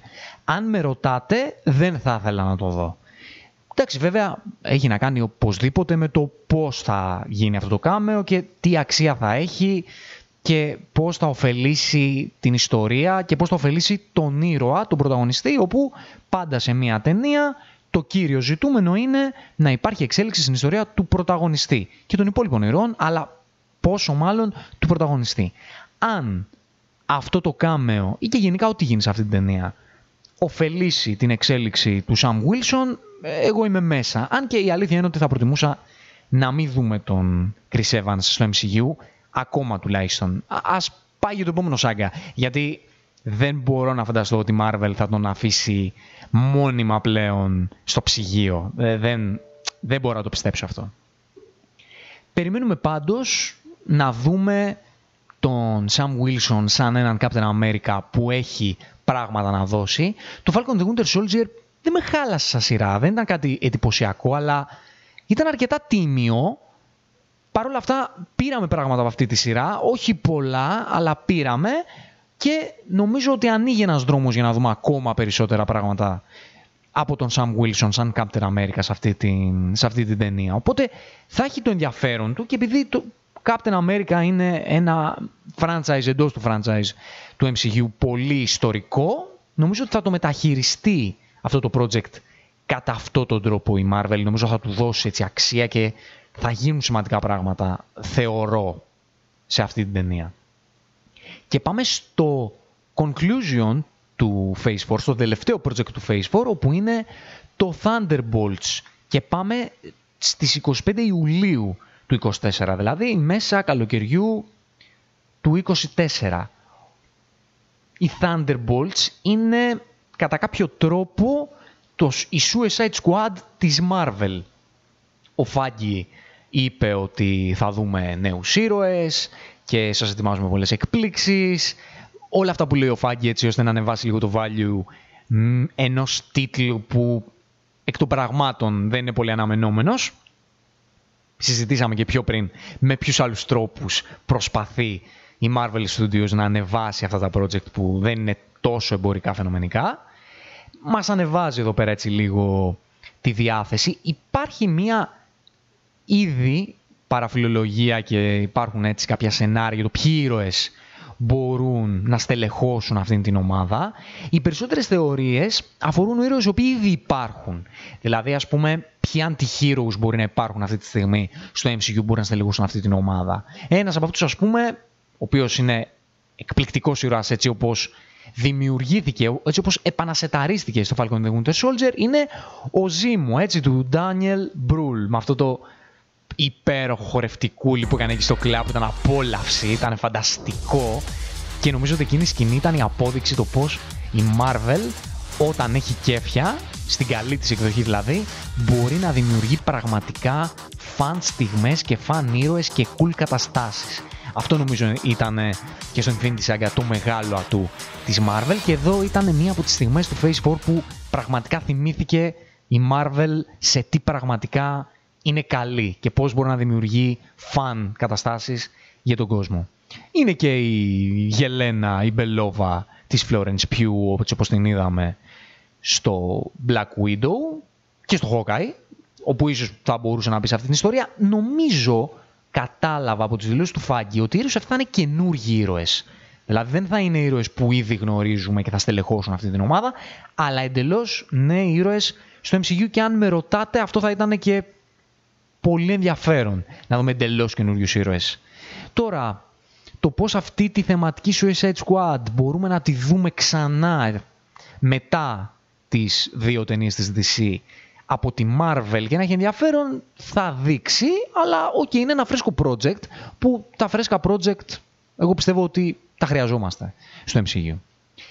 Έτσι κλείνει λοιπόν το Phase 5 που όπως είδαμε νομίζω είναι ένα phase που Είπαμε και πιο πριν ότι είναι ένας πολύ σημαντικός συνδετικός κρίκος για να μπει σε μια σειρά το MCU σε αυτό το σάγκα προς το φινάλε του που θα είναι το Phase 6.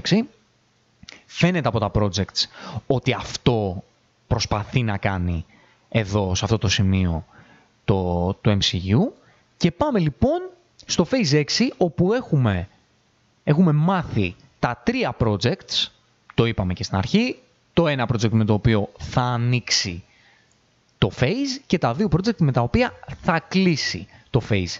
Όλα τα ενδιάμεσα projects δεν τα γνωρίζουμε ακόμα και είναι πολύ πιθανόν να μας ανακοινωθούν στο event που θα κάνει το φθινόπωρο η Disney, που σίγουρα άφησε πράγματα ο Φάγκη και για αυτό το event, οπότε τότε θα μάθουμε τα υπόλοιπα. Πολλοί τίτλοι ακούγονται ότι είναι πολύ πιθανό να τους δούμε σε αυτό το σημείο, το Moon Knight ίσως το δεύτερο, ίσως κάποια συνέχεια των Eternals, πολύ πιθανό να έχουμε το τέταρτο Spider-Man, καθόλου απίθανο, ίσως κάποια συνέχεια της ιστορίας του Thor, νομίζω ότι καταλάβαμε από το Love and Thunder ότι θα υπάρξει συνέχεια σε αυτή την ιστορία, θα δούμε όμως γιατί δεν νομίζω ότι το Phase 6 θα έχει projects τα οποία θα είναι πολύ άκυρα με το Universe Building.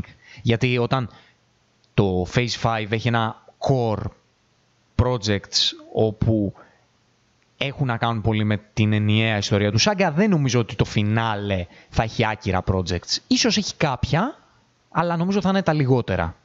Οπότε θα δούμε πώς θα κυλήσει αυτό. Να ταξιδέψουμε όμως στις 8 Νοεμβρίου του 2024, όπου θα έχουμε το project που ανοίγει το Phase 6 και δεν είναι άλλο από το Fantastic Four για το οποίο μιλήσαμε και στην αρχή. 1000% οι Fantastic Four θα παίξουν ρόλο στο φινάλε του Σάγκα, οπότε αυτή η ταινία θα είναι έτσι το βήμα για να τους γνωρίσουμε. Δεν είναι και απίθανο να τους δούμε και κάπου λίγο πιο πίσω να κάνουν την πρώτη του εμφάνιση. Νομίζω ότι ότι είναι το πιθανότερο, γιατί δεν νομίζω κατευθείαν μια ταινία να μας τους πετάξει το MCU. Δεν θα μου κάνει εντύπωση επίσης να δούμε και κανέναν Deadpool. Βασικά, είναι πολύ πιθανό στο Phase 6 να είναι το Deadpool 3, για να λέμε τώρα αυτό το γιατί δεν νομίζω να πάει και πιο πέρα ακόμα η solo ταινία. Δηλαδή, θα είναι γύρω στο... στα τέλη του 24 με αρχές του 25 το Phase 6, οπότε δεν νομίζω να πάει για το 26 το Deadpool 3, γιατί ήδη είναι θεωρητικά σε pre-production, άρα κάπου εκεί θα το δούμε, θα τον δούμε τον Deadpool, κάπου εκεί πιθανόν να δούμε και Mutants, ήδη πήραμε ένα πρώτο αρχικό αρχικό αρχικό σετάρισμα στο Miss Marvel, μια πρώτη αναφορά βασικά, οπότε νομίζω ότι μαζί με τους Fantastic Four γύρω, γύρω εκεί θα μπει και η φάση των X-Men, εκτός αν αφήσουν τους X-Men σαν δώρο για τις δύο ταινίες Avengers, όπου θα τις αναφέρουμε τώρα, έτσι κλείνει, έτσι θα κλείσει το Phase 6 με τις δύο ταινίες των Avengers. Και μάλιστα θα είναι μέσα σε λίγους μήνες. Μάιο, 2 Μάιου του 25 θα έχουμε το Avengers The Kang Dynasty, όπου μόνο και μόνο από αυτόν τον τίτλο νομίζω μπορούμε να καταλάβουμε ότι ο Kang the Conqueror θα είναι ο βασικός βίλαν του MCU, τουλάχιστον φαινομενικά, ξαναλέω. Αυτό το τυρί μας δίνει, αυτό το τυρί μας δίνουν οι ανακοινώσεις του MCU για το, για το Saga και για το Phase 6 και λίγους μήνες μετά, 7 Νοεμβρίου, θα έχουμε το Avengers Secret Wars πιθανότατα δεν θα είναι το ένα μετά το άλλο, τα projects, δηλαδή Μάιο είπαμε, 2 Μαΐου έχουμε το The Kang Dynasty και μετά πάμε σε Νοέμβριο. Άρα πιθανολογώ ότι σίγουρα θα έχουμε ενδιάμεσα ένα με δύο projects ακόμα, δηλαδή ίσως μια σειρά και μια ταινία, ίσως δύο σειρές και μια ταινία, δύο ταινίες δύσκολο, δεν βγαίνει, αλλά μια ταινία θα την έχουμε και μία με δύο σειρές ακόμα, φαντάζομαι. Avengers Secret, Secret Wars, λοιπόν, 7 Νοεμβρίου του 2005, αυτό θα είναι το project που θα κλείνει το Multiverse Saga. Δεν θα μπω σε διαδικασία να πιάσουμε τη βιβλιογραφία από τα κόμιξ για να μιλήσουμε για Secret Wars. Ψάξτε το, υπάρχουν άλλα κανάλια εκεί έξω που κάνουν πάρα πολύ όμορφα και ωραία αυτή τη, αυτή τη δουλειά. Νομίζω ότι παρόλα αυτά το MCU έχει αποδείξει ότι ναι μεν μπαίνει στη βιβλιογραφία και παίρνει κομμάτια βιβλιογραφία και μας τα παραδίδει στο Live Action University, Universities, αλλά δεν είναι και ο κύριος, κύρια φάση του MCU να αποδίδει σε live action τη βιβλιογραφία των κόμικ. Νομίζω ότι το MCU έχει αποδείξει ότι κάνει και τα δικά του. Άρα, ό,τι έχουμε στο μυαλό μας για Secret Wars, δεν είναι απαραίτητο ότι αυτό θα δούμε και στη μεγάλη οθόνη.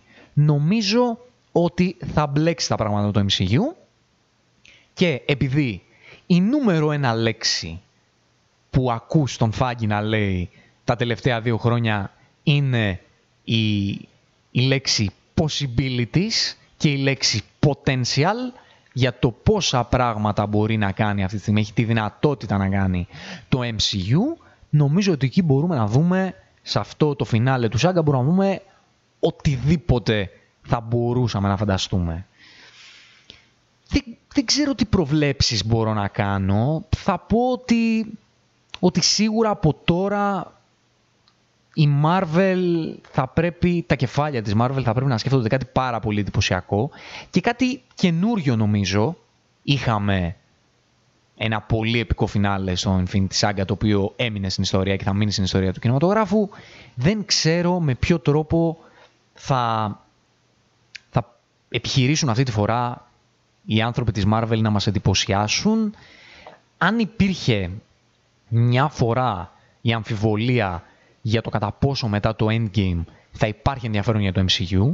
Τελικά αποδείχθηκε ότι υπάρχει ακόμα ενδιαφέρον για το MCU. Τα νούμερα το λένε. Δεν ξέρω πώς είναι αυτοί που μπορεί να έχουν ξενερώσει ή να έχουν κουραστεί με το MCU, αλλά αυτή τη στιγμή τα νούμερα δείχνουν ότι ακόμα ο κόσμος, ή ο περισσότερος κόσμος, γουστάρει ακόμα και παρακολουθεί το MCU. Μετά από το Secret Wars όμως, δεν ξέρω πόσο ακόμα μπορεί να είναι η αμφιβολία για το επόμενο σαγά, για το πόσο μετά το 2025 θα συνεχίσει ακόμα να αφορά το MCU τον κόσμο. Γιατί η Marvel όσο βγάζει λεφτά, εκεί θα είναι και θα βγάζει ταινίες. Μην έχετε στο μυαλό σας ότι μετά το Secret Wars θα πει Marvel, εντάξει, αρκετά λεφτά βγάλαμε, πολλές ταινίες κάναμε, κάτσε να ξεκουραστούμε και βλέπουμε μετά από 20 χρόνια μετά πάλι. Όχι. Η Marvel και η Disney όσο βγάζουν λεφτά θα βγάζουν ταινίες, αυτό είναι δεδομένο. Το θέμα είναι θα συνεχίσουν να βγάζουν λεφτά; Θα έχει τόσο εμπορική δύναμη το MCU. Μεγάλη φιλοσοφική συζήτηση, δεν είναι επί της παρούσης, γιατί μέσα σε όλο αυτό απλά να πω ότι το, το κομμάτι που μπαίνει και δυσκολεύει τα πράγματα είναι ότι αυτές οι ταινίες για να έχουν το μέγεθος που τους αρμόζει θα πρέπει να υπάρχει budget. Και για να υπάρχει budget θα, υπάρχει, θα πρέπει να υπάρχει μία ασφαλής θέση του στούντιο ώστε να επενδύσει. Να ξέρει δηλαδή ότι ναι μεν εγώ θα βάλω 400 εκατομμύρια για να φτιάξω την ταινία, αλλά έχω τις βάσιμες υποψίες ότι θα βγάλω πολύ περισσότερα. Αν το MCU είναι σε, σε μια φάση που μπορεί να μην υπάρχουν βάσιμες υποψίες ότι, βασικά όχι βάσιμες υποψίες, να μην υπάρχει η ασφάλεια ότι θα τα βγάλουν αυτά τα λεφτά, τότε δεν θα μπορούν να επενδύσουν αυτά τα λεφτά. Άρα όλο το project MCU μπαίνει σε κίνδυνο. Δεν ξέρω λοιπόν τι μπορούμε να περιμένουμε. Νομίζω ότι θα δούμε τα πάντα, επειδή όμως οι πιθανότητες, τα possibilities όπως λέει και ο Φάγκη, το, τα potential, είναι, το potential μάλλον, είναι τόσο μεγάλο και τόσες πολλές, τόσα πολλά τα μονοπάτια και τόσοι πολλοί ήρωες και τόσες πολλές καταστάσεις, αυτό που εύχομαι είναι το MCU να κρατήσει μία γραμμή, ένα core ιστορίας που να έχει κανόνες και έναν ήρμο, να μην μπλέξει τα πάντα μέσα, να ξεχωρίσει κάποια πράγματα στο που οδεύει την ιστορία και εδώ θα είμαστε και μετά το 25 και για επόμενες ταινίες και για επόμενες ιστορίες. Να μην μπλέξει τη φάση θεή, multiverse, ε, κοσμογονία όπως ήδη μας έχει μπλέξει ήδη στο Phase 4, να κρατήσει τη γραμμή του έτσι όπως θεωρητικά δείχνει να κάνει με την έννοια multiverse, να μείνουμε λοιπόν στο multiverse, να μας πει την ιστορία του multiverse και για τα υπόλοιπα εδώ θα είμαστε για το επόμενο σάγκα. Να πούμε σε αυτό το σημείο, για όσους δεν το γνωρίζετε, ότι τις δύο ταινίες των Avengers δεν θα τις σκηνοθετήσουν οι Ρούσος. Αυτό είναι κάτι το οποίο το ανακοίνωσε ο Kevin Feige επίσημα. Και επίσης γνωρίζουμε ότι την πρώτη ταινία των Avengers, το The Kang Dynasty, θα το σκηνοθετήσει ο σκηνοθέτης του Shang-Chi, ο Destin Daniel Cretton. Δεν ξέρουμε ακόμα σενάριογράφο, τον αναζητεί η Marvel σε αυτό το σημείο που γράφει το podcast πάντως. Το Shang-Chi που ήταν μια ταινία με πολύ όμορφες εικόνες, αλλά θα πω εγώ χωρίς ιδιαίτερο συνέστημα, χωρίς μια ιστορία που να έχει να μας πει και πολλά πράγματα. Όμορφη ταινία όμως, Οπότε νομίζω ότι ο ε, Destin Daniel Creighton είναι ένας άνθρωπος που ενδεχομένως να είναι ικανός να μας παρουσιάσει όμορφες εικόνες και να είναι καλός στο να μπορεί να διαχειριστεί το οπτικό στάτους που πρέπει να έχει αυτή η ταινία. Και νομίζω ότι είναι και ένας δημιουργός που πιθανότατα να είναι αρκετά βολικός στα θέλω του MCU που αυτό καλώς κακός ενδιαφέρει το MCU. Οπότε σε μια ταινία που κλείνει ή τουλάχιστον είναι πολύ κοντά στο κλείσιμο του Σάγκα, σίγουρα το MCU θέλει έναν δημιουργό που να είναι πολύ καλός διεκπαιρεωτής αυτού του πράγματος που θέλει να κάνει το, η αρχή του MCU, δηλαδή ο Kevin Feige και η ομάδα του. Και νομίζω ότι όλα αυτά πιθανότατα να τα βρίσκουν στο πρόσωπο του συγκεκριμένου δημιουργού. Θα έχει ενδιαφέρον να δούμε ποιος θα είναι και ο δημιουργός της επόμενης ταινίας. Δεν θα μου κάνει εντύπωση να είναι ο ίδιος. Με ενδιαφέρει πολύ να δω ποιος θα είναι ο σεναριογράφο της της ταινίας. Γιατί εδώ σε μια τέτοια ταινία που σίγουρα θα έχει να διαχειριστεί πάρα πολλούς ήρωες, θέλει μεγάλη μαγιά για να βγει αυτό σωστά.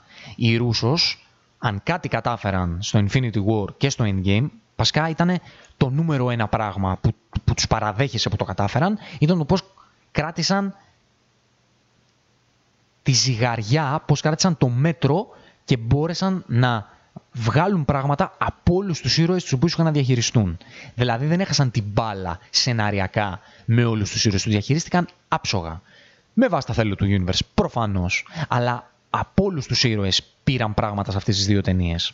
Οπότε αυτό είναι το νούμερο ένα task για αυτές τις big budget ταινίες, events έτσι, που περιλαμβάνουν, που κουβαλάνε πάνω τους το βάρος του storytelling ολόκληρου του σάγκα του MCU.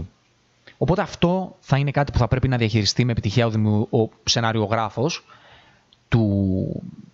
των δύο ταινιών αυτών των Avengers και θα έχει πολύ ενδιαφέρον να δούμε το πώς θα το διαχειριστεί και αν θα καταφέρει να το διαχειριστεί με τον τρόπο που το διαχειρίστηκαν η Ρούσος. Κάνοντας λοιπόν τη σούμα, έτσι βλέποντας συνολικά όλα αυτά που έχουμε να περιμένουμε από το μέλλον του MCU, θα πω ότι παρότι δεν δηλώνω απολύτως ικανοποιημένος με την πορεία του Phase 4, βασικά για να το θέσω λίγο καλύτερα θα πω ότι ως τώρα, χωρίς τα δύο τελευταία projects του, του Phase 4, δηλαδή το She-Hulk και το Wakanda Forever, όπου δεν τα έχουμε δει ακόμα όσο γράφει αυτό το podcast. Δεν είμαι ικανοποιημένος από το πώς κύλησε το Phase 4. Να πω τη μαύρη μου αλήθεια. Στο podcast που θα κάνουμε όταν έρθει η ώρα μετά το Wakanda Forever και θα μιλάμε συνολικά για όλο το Phase 4, θα τα πούμε εκεί πιο αναλυτικά για το, για το πώς μας φάνηκε το, το Phase 4. Για την ώρα θα πω αυτό ότι δεν είμαι ικανοποιημένος από το Phase 4 για πολλούς λόγους, όταν έρθει η ώρα θα τα πούμε, αλλά δηλώνω αρκετά αισιόδοξος για το μέλλον του MCU. Νομίζω ότι αυτά τα projects με πείθουν σε αρκετά μεγάλο βαθμό και με πείθουν γιατί φαίνεται ότι αρχίζει να υπάρχει μια ομοιογένεια και αυτό το, το ενιαίο story που κουβαλάει το MCU μπαίνει σε μια σειρά και μπαίνει με projects που μπορούν να είναι διαφορετικά μεταξύ τους αλλά δείχνουν ότι είναι πολύ πιθανόν να μπορούν να έχουν μια ομοιογένεια ως προς την γενική ιστορία. Και επίσης είναι και projects που σε εντριγκάρουν ρε παιδί μου κακά τα ψέματα. Δηλαδή έχεις πράγματα να περιμένεις που, που σε ενδιαφέρουν. Να, να πεις για τον Daredevil που όλοι οι fans αυτής της σειράς το περιμένουμε πώς και πώς. Να πεις το Blade που νομίζω ότι είναι μια ταινία που θα τη δουν ακόμα και όσοι δεν βλέπουν MCU. Να πεις για το Fantastic Four που είναι μια ομάδα ηρώων που τη γουστάρουμε από μικρά παιδιά και θα την ξαναδούμε να μπαίνει στο MCU.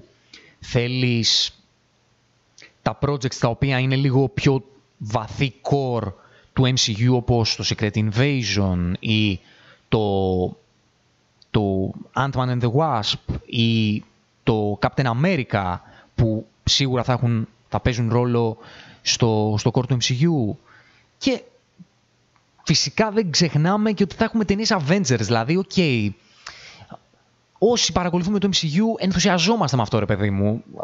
Κρίνετέ μας, αλλά η αλήθεια είναι ότι ενθουσιαζόμαστε. Ενθουσιαζόμαστε χωρίς βέβαια να μπορούμε να προεξοφλήσουμε ότι θα μας αρέσουν και όλες αυτές τις ταινίες. Υπάρχει σε αυτόν τον ενθουσιασμό και ο φόβος ότι μήπως αυτές οι ταινίες έτσι αποτύχουν και αποτύχουν στα μάτια μας, γιατί συνολικά δεν είμαι τσάποψης ότι μπαίνει ταμπέλα σε αυτό το πράγμα, αλλά μήπως τα μάτια μας αποτύχουν, γιατί αν αποτύχουν είναι πολύ μεγάλος ο κίνδυνος να, να πέσει στα μάτια μας το MCU. Αυτές οι ταινίες είναι κρίσιμες πάντα για, για την ύπαρξη, για την υπόσταση του MCU. Γιατί, OK, okay, το να μην σ' αρέσει το Shang-Chi, που λέει ο λόγος, να μην σ' αρέσει το Love and Thunder, καλή ώρα, δεν είναι μεγάλο ρίσκο για το MCU. Θα πας παρακάτω. Το να μην σ' αρέσει όμως μια ταινία Avengers είναι σοβαρό θέμα για το MCU. Και πόσο μάλλον μια ταινία Avengers που θεωρητικά κλείνει το saga του MCU. Που το saga του MCU είναι η υπόσταση ολόκληρη του MCU. Θα δούμε, θα δούμε. Νομίζω ότι το, το κύριο συμπέρασμα είναι ότι τα επόμενα χρόνια, τα επόμενα τουλάχιστον τρία χρόνια, έχουμε να περιμένουμε πάρα πολλά πράγματα από το MCU, πάρα πολλά projects. Δεν ξέρω αν εν τέλει είναι καλό ή κακό ότι έχουμε τόσα projects σε τόσο μαζεμένο χρονικό διάστημα πλέον από το MCU. Γιατί σαν fans, που OK, okay, αν βλέπουμε MCU βλέπουμε και άλλα πράγματα. Δεν είναι ότι βλέπουμε μόνο MCU, βλέπουμε και άλλες super hero ταινίες, βλέπουμε και DC προφανώς, δηλαδή όσοι βλέπουμε MCU βλέπουμε και DC, λίγο ή πολύ. Βλέπουμε και άλλες super hero σειρές, βλέπουμε και άλλες fantasy σειρές και ταινίες και επειδή το υλικό πλέον είναι πάρα πολύ, το MCU το να μας βγάζει και αυτό το, το universe μεμονωμένα τόσο πολύ υλικό, δεν ξέρω τι θα σημαίνει για το δικό μας χόμπι, να το πω έτσι, για το πώς θα μπορέσουμε να το διαχειριστούμε, αλλά το δεδομένο είναι αυτό ότι θα έχουμε πολλά πράγματα να δούμε και θα πρέπει να βρούμε και εμείς έναν τρόπο έτσι ώστε να, να μπορούμε να το παρακολουθούμε και να το εντάξουμε στην καθημερινότητά μας, βρε αδερφέ. Και ίσως είναι ένα crash test το, το, ο τόσος μεγάλος όγκος για όλους εμάς για το κατά πόσο στο τέλος της ημέρας όντως, βρε αδερφέ, μας αρέσει όντως τόσο πολύ αυτό το universe για να το παρακολουθούμε τόσο στενά. Γιατί, να σας πω και κάτι, ναι, είμαι fan του MCU εγώ προσωπικά, γιατί για μένα σας μιλάω, εγώ κάνω αυτή την εκπομπή, για μένα θα σας πω. Ναι, είμαι fan του MCU, ναι, το παρακολουθώ, ναι, το παρακολουθώ από την πρώτη του στιγμή έως τώρα, όλα αυτά τα, τα 10 και βάλε χρόνια, αλλά δεν είμαι της άποψης ότι πρέπει να είμαστε υποτακτικοί. Δεν είμαι της άποψης ότι πρέπει να λέμε yes sir σε ό,τι μας δίνει η Marvel και να λέμε ότι ό,τι και να κάνει η Marvel εμείς θα την παρακολουθούμε και τελεία. Θεωρώ ότι σαν θεατές εν έτει 2022, βασικά ως θεατές και ως geeks, δεν μου αρέσει αυτή η λέξη, αλλά OK, okay, ε, αυτό έχουμε να λέμε, ως φίλοι της φαντασίας, αυτό μου αρέσει καλύτερα. Και αυτό λέμε στο κανάλι. Ως φίλοι της φαντασίας λοιπόν, μας αρέσει να βλέπουμε projects τέτοιου είδους σειρές και ταινίες δηλαδή στην οθόνη μικρή και μεγάλη, επειδή έχουμε να διαχειριστούμε και έχουμε να δούμε τόσα πολλά πράγματα, δεν είμαι της άποψης ότι πρέπει να τα καταπίνουμε αμάσιτα και πρέπει να έχουμε ένα κριτήριο στο τι εν τέλει αξίζει το χρόνο μας να βλέπουμε. Και επειδή το MCU παίζει πλέον πολύ σκληρή μπάλα, πολύ επικίνδυνη μπάλα και επειδή έχει πολύ πράγμα να δώσει και για να το παρακολουθήσει πρέπει να βλέπεις σχεδόν τα πάντα, νομίζω ότι κάθε project που βγάζει είναι ένα crash test μέσα μας για το κατά πόσο βάζουμε στο μυαλό μας και ζυγίζουμε ότι όντως αξίζει όλος αυτός ο χρόνος για να προκληθώ αυτή την ιστορία. Και επειδή ξαναλέω, υπάρχει Υπάρχουν και αλλού πορτοκάλιε που κάνουν πορτοκάλια. Υπάρχουν αυτές οι πορτοκάλιες και δεν είναι μία και δύο πορτοκάλιε. Είναι πολλές πορτοκάλιε που κάνουν πορτοκάλια. Και δεν είναι μόνο φαντασιακές. Και δεν είναι μόνο super hero δεν είναι μόνο ε, Lord of the Rings και Game of Thrones, γιατί ακόμα και αυτά τα franchise έχουν πράγμα πλέον να δώσουν. Έχουν spin-offs, έχουν μπρος πίσω, έχουν χίλια πράγματα. Ακόμα και αυτά τα projects πρέπει πλέον να περνάνε, είναι καταδικασμένα και αυτά σαν projects και εμείς σαν fans, είμαστε καταδικασμένοι και εμείς και αυτοί να περνάμε crash test κάθε φορά που καταναλώνουμε ένα τέτοιο προϊόν γιατί πρέπει, είμαστε αναγκασμένοι πλέον να κρίνουμε το χρόνο μας αν αξίζει για κάθε ένα από αυτά τα projects. Και να μην το θέλουμε να το κάνουμε, εκ του αποτελέσματος θα αναγκαστούμε να το κάνουμε γιατί δεν μπορούμε να βλέπουμε και τα πάντα. Μιλάω τώρα και σαν ένας άνθρωπος που ναι μεν είναι φαν αυτών των ταινιών, αλλά είναι και ένας καθημερινός άνθρωπος όπως όλοι εσείς. έχουμε καλώς κακούς και άλλα πράγματα να κάνουμε. Οπότε όλο αυτό το περιεχόμενο πρέπει να το βάζουμε και σε ένα ζύγι. Οπότε αυτά το MCU έχει πάρα πολλά να δώσει και θα έχει πάρα πολύ ενδιαφέρον να δούμε τι είναι αυτό που έχει να δώσει και θα έχει πάρα πολύ ενδιαφέρον στο τέλος της ημέρας η δική μας απόφαση για το αν το MCU αξίζει το χρόνο μας. Αυτό θα το πει η ιστορία και εδώ θα είμαστε σε αυτό το κανάλι για να το συζητήσουμε και να βάλουμε σε ζύγι όλα, όλα, όλα όσα θα μας προσφέρει το MCU και κυρίως γιατί είμαστε έτσι σε αυτό το κανάλι ότι δεν θέλουμε να είμαστε με τον Ιστέρη συνεχώς είμαστε, θα έχουμε ανοιχτή την καρδιά και το μυαλό μας για να αποδεχτούμε αυτές τις ιστορίες και να, και να δούμε τι έχουν να μας πούν και τι έχουν να μας προσφέρουν γιατί στο τέλος αυτό που μετρά είναι οι ιστορίες. Και εκεί θέλουμε να σταθούμε και αυτές περιμένουμε και αυτές θέλουμε να, να ανακαλύψουμε. Με αυτά και με εκείνα λοιπόν φίλοι της φαντασίας και αυτό το podcast έφτασε στο τέλος του. Ένα ακόμα γιγαντιαίο podcast από το Zero to Hero. Δεν θα μπορούσε να είναι και διαφορετικό η αλήθεια είναι αυτό το podcast γιατί για να μιλήσεις για όλα αυτά που έχει να μας προσφέρει Marvel θέλει το χρόνο του. Να σας πω και πάλι ότι περιμένουμε τις δικές σας απόψεις, τι είναι αυτό που σας ψήνει από το μέλλον του ψυγείου. Σας ψήνει, δεν σας ψήνει. Ποια projects είναι αυτά που σας αρέσουν και ποια είναι αυτά που δεν πολύ γουστάρετε; Γράψτε μας τις απόψεις σας και εκεί θα είμαστε κι εμείς για να τις συζητήσουμε. Ευχαριστούμε πολύ που μείνατε μέχρι το τέλος αυτή τη μία ώρα και 15 λεπτά που γράφει μέχρι στιγμής αυτό το podcast. Είτε μας ακούτε από το YouTube, είτε μας ακούτε από το Spotify. Το επόμενο διάστημα θα έρθουν και διαφορετικά βίντεος, όχι τόσο podcastικά, γιατί συνήθως podcast ανεβάζουμε εδώ στο κανάλι στο YouTube, αλλά επειδή θέλουμε να κάνουμε και YouTube, βρε αδερφέ, επειδή ναι, θέλουμε να τα λέμε και να πολυλογούμε και να πολυλογούμε και να πιάνουμε αυτή τη φάση του, του γκικαρίσματος ας πούμε, αλλά το επόμενο διάστημα θα έχουμε και βίντεος μικρότερα και πιο συνοπτικά για πολύ συγκεκριμένα πράγματα, για πολύ συγκεκριμένες ιστορίες και πολύ συγκεκριμένους ήρωες. Και το επόμενο θα είναι για έναν κύριο, τον οποίο ανακαλύψαμε πολύ πρόσφατα και όλοι τον αγαπήσαμε, μπήκε πάρα πολύ γρήγορα μες στην καρδιά μας και αξίζει να σταθούμε λίγο στην ιστορία του και στο γιατί εν τέλει τον αγάπησαμε τόσο πολύ αυτόν τον κύριο δεν έχει να κάνει με τίποτα υπερηρωικό, έχει να κάνει με λίγο ηρωικό. Θα τα, θα τα δείτε όσοι είστε στο κανάλι, μείνετε και, και το παρακολουθείτε. Τα λέμε λοιπόν στο επόμενο ηρωικό ταξίδι From Zero to Hero, just like that.